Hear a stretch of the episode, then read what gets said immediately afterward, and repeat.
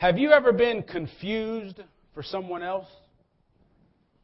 Maybe you're just walking along and somebody comes up to you and you can tell they're very excited to see you and they want to tell you something and there's that awkward moment when they realize that you're not who they thought you were and you're like, okay, right? Sorry, I am who I am, right? Or maybe you're at a family gathering and everybody looks alike anyway and you're trying to figure out where who is that? And that looks just like so and so. You get confused. Or maybe you're the one doing the confusing. I've heard of some people being in the supermarket and thought they saw their dad up there and they go to hug their dad and come to find out wasn't their dad. Made some guy's day, huh? Ooh. So being confused, and if you've gone through that, maybe then you can have a sense of maybe what's going through Peter's mind. You see, Peter probably in his own mind just did a good thing. He just stood up for Jesus. He just went out on the limb. He's standing on his faith. And he's telling Jesus that the stuff that he's talking about is never going to happen to you, Jesus. And then Jesus says, Get behind me, Satan. Now, I've been called things before, but never Satan. And so, did Jesus confusing Peter here? Does Peter transform? Is something different about Peter? Why would Jesus confuse Peter with Satan? Now, probably in our minds, you know, the guy, he's red and he's got horns and a tail and, and a fork. That's probably not the image Peter or Jesus would have had in their mind. But what is it about Peter at that moment that Jesus confuses him, seemingly, with Satan? Now, to be fair, we need to remember that this isn't the first time in Matthew's gospel that Jesus has had to deal with Satan. You may remember the scene. Jesus is high above the mountain with Satan, and Satan has already tempted Jesus in a couple ways. And now, as they stand there overlooking this grand scene, Satan says, Jesus, brother, all this could be yours if you just bow down and worship me. And one of the things that Jesus says is, Get away from me, Satan, or get behind me. See, the problem that Jesus had with Satan at the beginning was that Satan had him all wrong. Had his mission all wrong, was trying to tempt Jesus away from his mission that God had sent him on. And it seems like Peter, Peter got Jesus wrong too. So that as Jesus is explaining all these things that have to happen, Peter says, No, that's crazy. That's not, that can't be right. And essentially, he's not just disagreeing with Jesus. They're not just having a friendly debate. Really, what he's telling him is that God's plan is wrong. Now, we can look at Peter today because, you know, none of us get God wrong, right? I mean, none of us miscalculate what God is doing and we don't doubt God or question God. So we can just look at Peter today we'll save ourselves for another day. Is that okay? Okay. It seems like for Jesus it worked for him to shoo Satan away. That when Satan came and, and tried to deter him from what God had set before him, he shooed him away. And if it worked for Jesus, friends, it just might work for us. Y'all with me?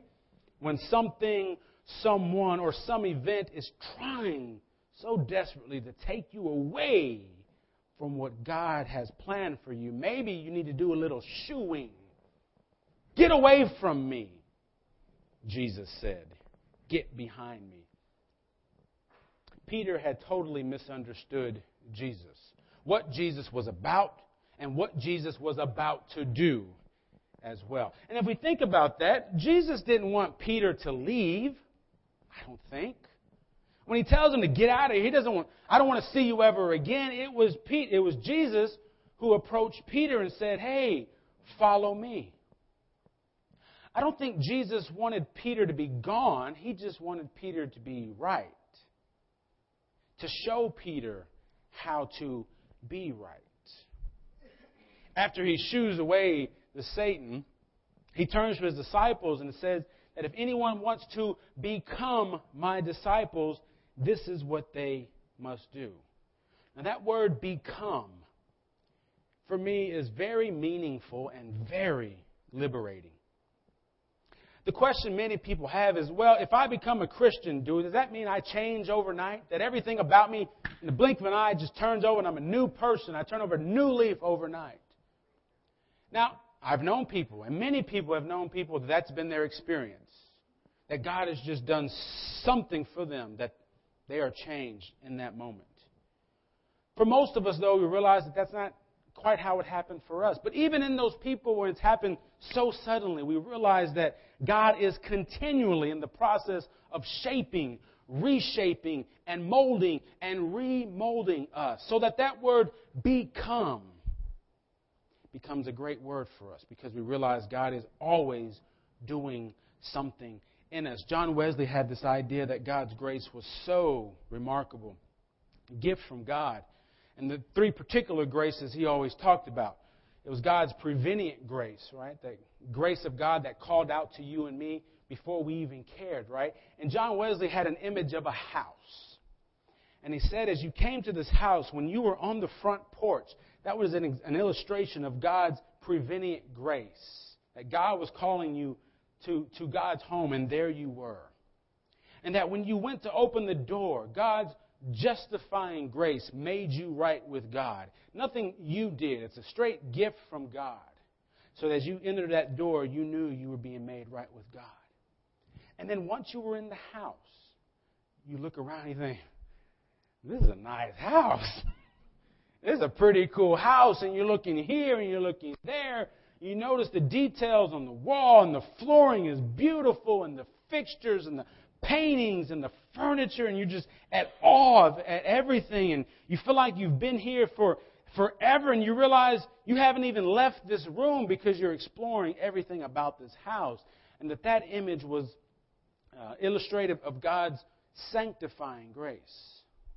That that reminds us that God, when we are in the house and we are seeing all these new things, that is God's grace to us.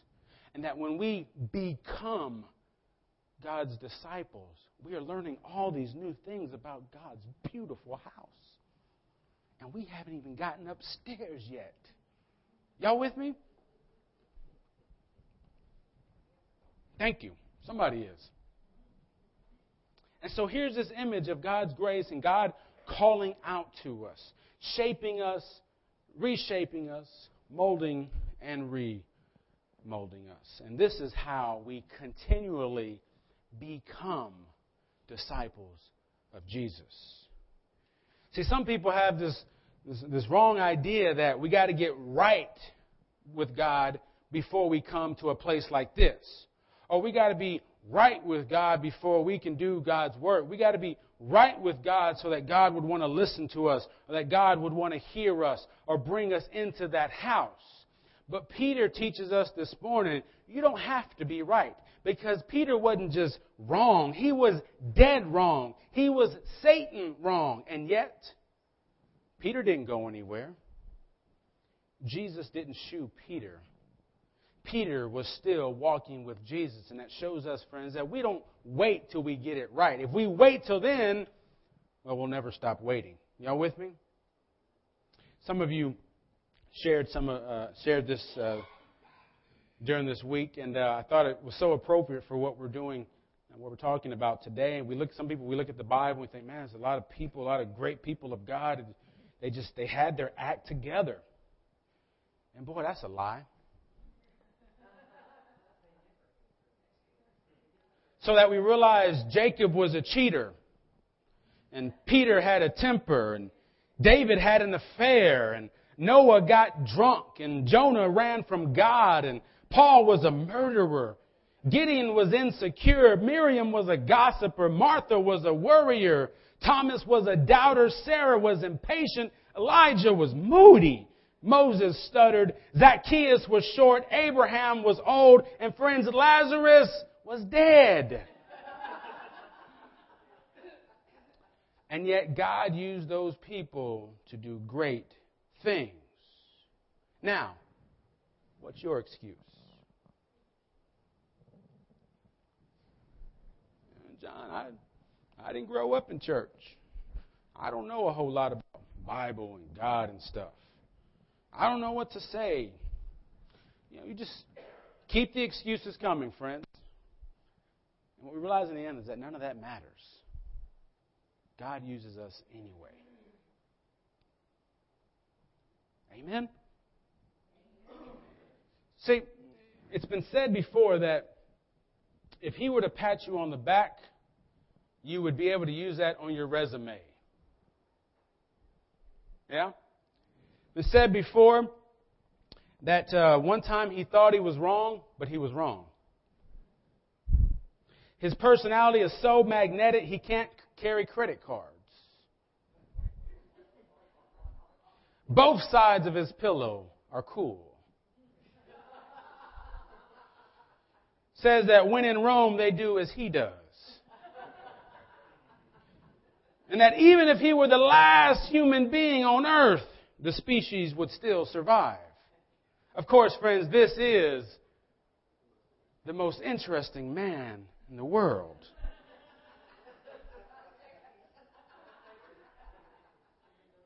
Now, unfortunately, many of us don't know that man. And unfortunately, many of us aren't that interesting either, are we? Now, what's fun? Okay, stay with me. What's funny about those commercials is that the claims are they're funny and they're so outlandish. It, you it makes you think about these things like, how in the world could that even be possible? And this is so funny. And if you think of it that way, then we are, you and me, God's people, we are the most interesting people in the world. Now I want you, amen, I want you to think about that list that Patty read from Paul. Did you hear some of the things that Paul said we are supposed to be? Now, I'm going to read that list to you again just so it's fresh in your mind. And most of you have a study Bible or even our Pew Bibles. I think they, um, they messed up a little bit. There's a heading over that section that say, says Marks of the True Christian. It's a fair heading. But I think when we realize what Paul is saying and what Paul is doing and whom Paul is speaking to, Paul is not talking to one person, he is talking to an entire body of believers. And so maybe the better heading is not marks of a true Christian, but marks of the true church. Y'all with me? Hear how outlandish this is. Let love be genuine. Hate what is evil. Okay. Hold fast to what is good. Love one another with mutual affection and outdo one another in showing honor. Okay? Do not lag in zeal, but be ardent, ardent in spirit and serve the Lord.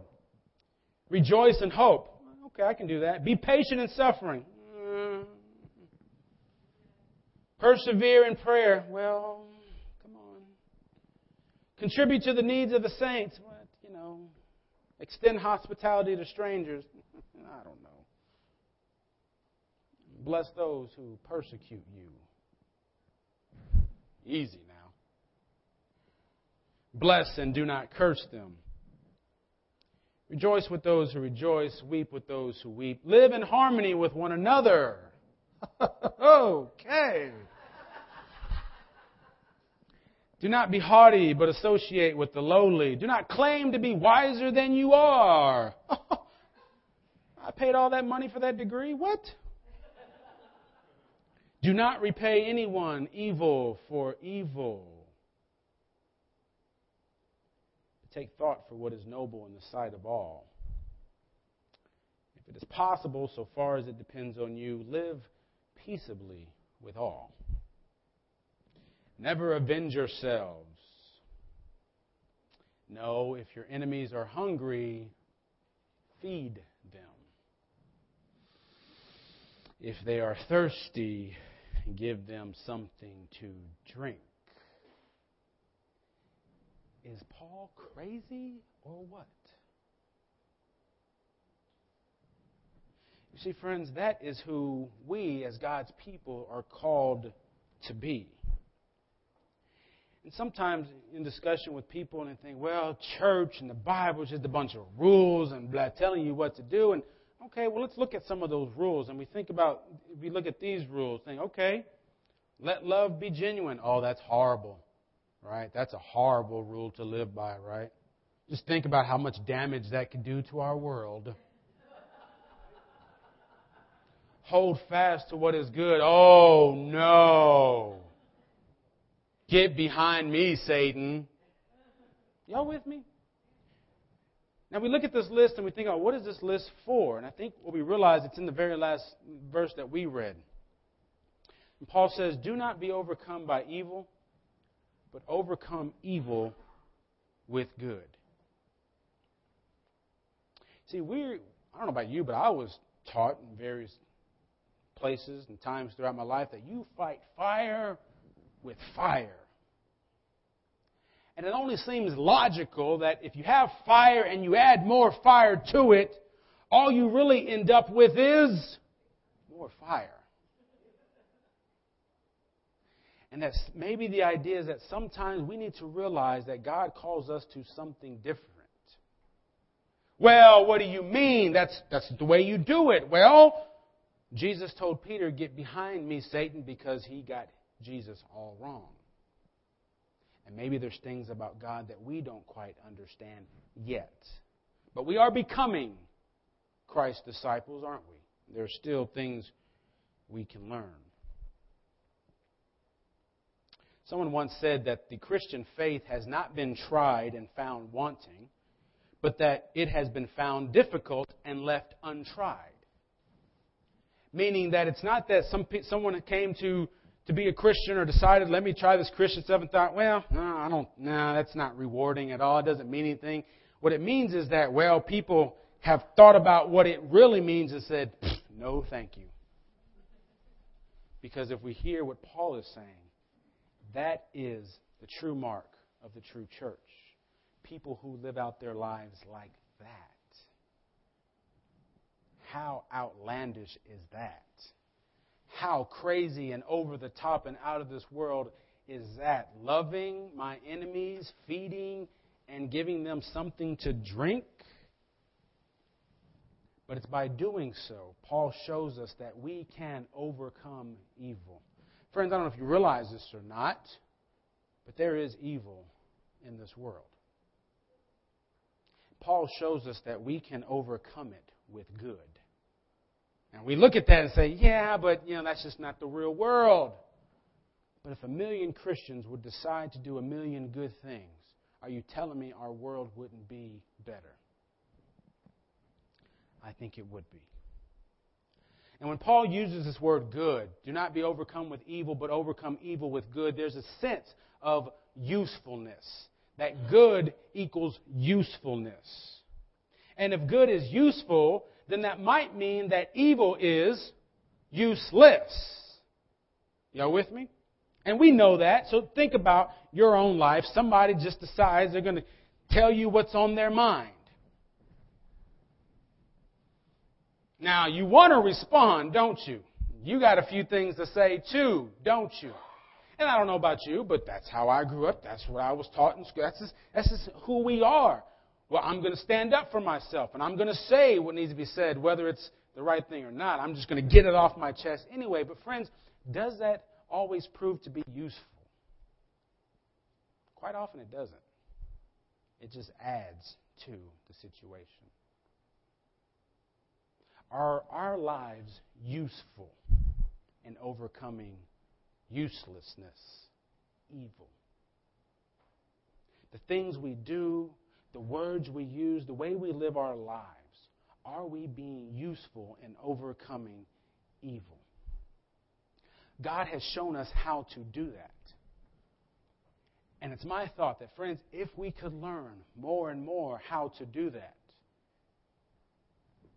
our world would be a better place. And the good news is, the, the, the, great news, I think, is that we are the most interesting people in the world if we live like that. The bad news is, is that we as Christians in the church, well, we're supposed to be the most interesting people in the world, but we look like everybody else. We have the same kinds of attitudes. We have the same kinds of words. We get mad at the same kinds of things. We yell at the checkout person the same way everybody else does. We treat each other the same way everybody else does. We live our marriages the same way everybody else does. We treat our teachers the same way everybody else does. We talk about politicians the same way everybody else does. And then we wonder why the church doesn't have the place that it once had before. It's because, friends, we have lost that most interesting edge about us. Y'all with me? God calls us to be and to live a different way in recognizing what God has done for us. How useful could we be in overcoming evil when we can learn to live like the most interesting people in the world? Brothers and sisters, I want you to pray with me real quickly, and I want us to ask God together to continue to help us become those most interesting people. Those people who love their enemies. Those people who seek to look out not after themselves, but other people. Those people who have a great love for all God's people, no matter what. Would you pray with me now? Oh God, you have called all of us here and you have brought us into your presence, and we are thankful because in your presence we find hope, love, and salvation. And we ask God that as we find these things in our own life, that we then in turn could be able to live lives that reflect those things to other people. That we could live a life that mirrors your will and not our own. So teach us, God and hear us as we pray out to you. Those of us who have known you for so much of our life continue to work in our life. And those of us, God, who are in the beginning stages of knowing what it means to follow you, help all of us, God, to move further and further away from our plan and closer and closer to the life that you have for us. In Jesus' name, amen.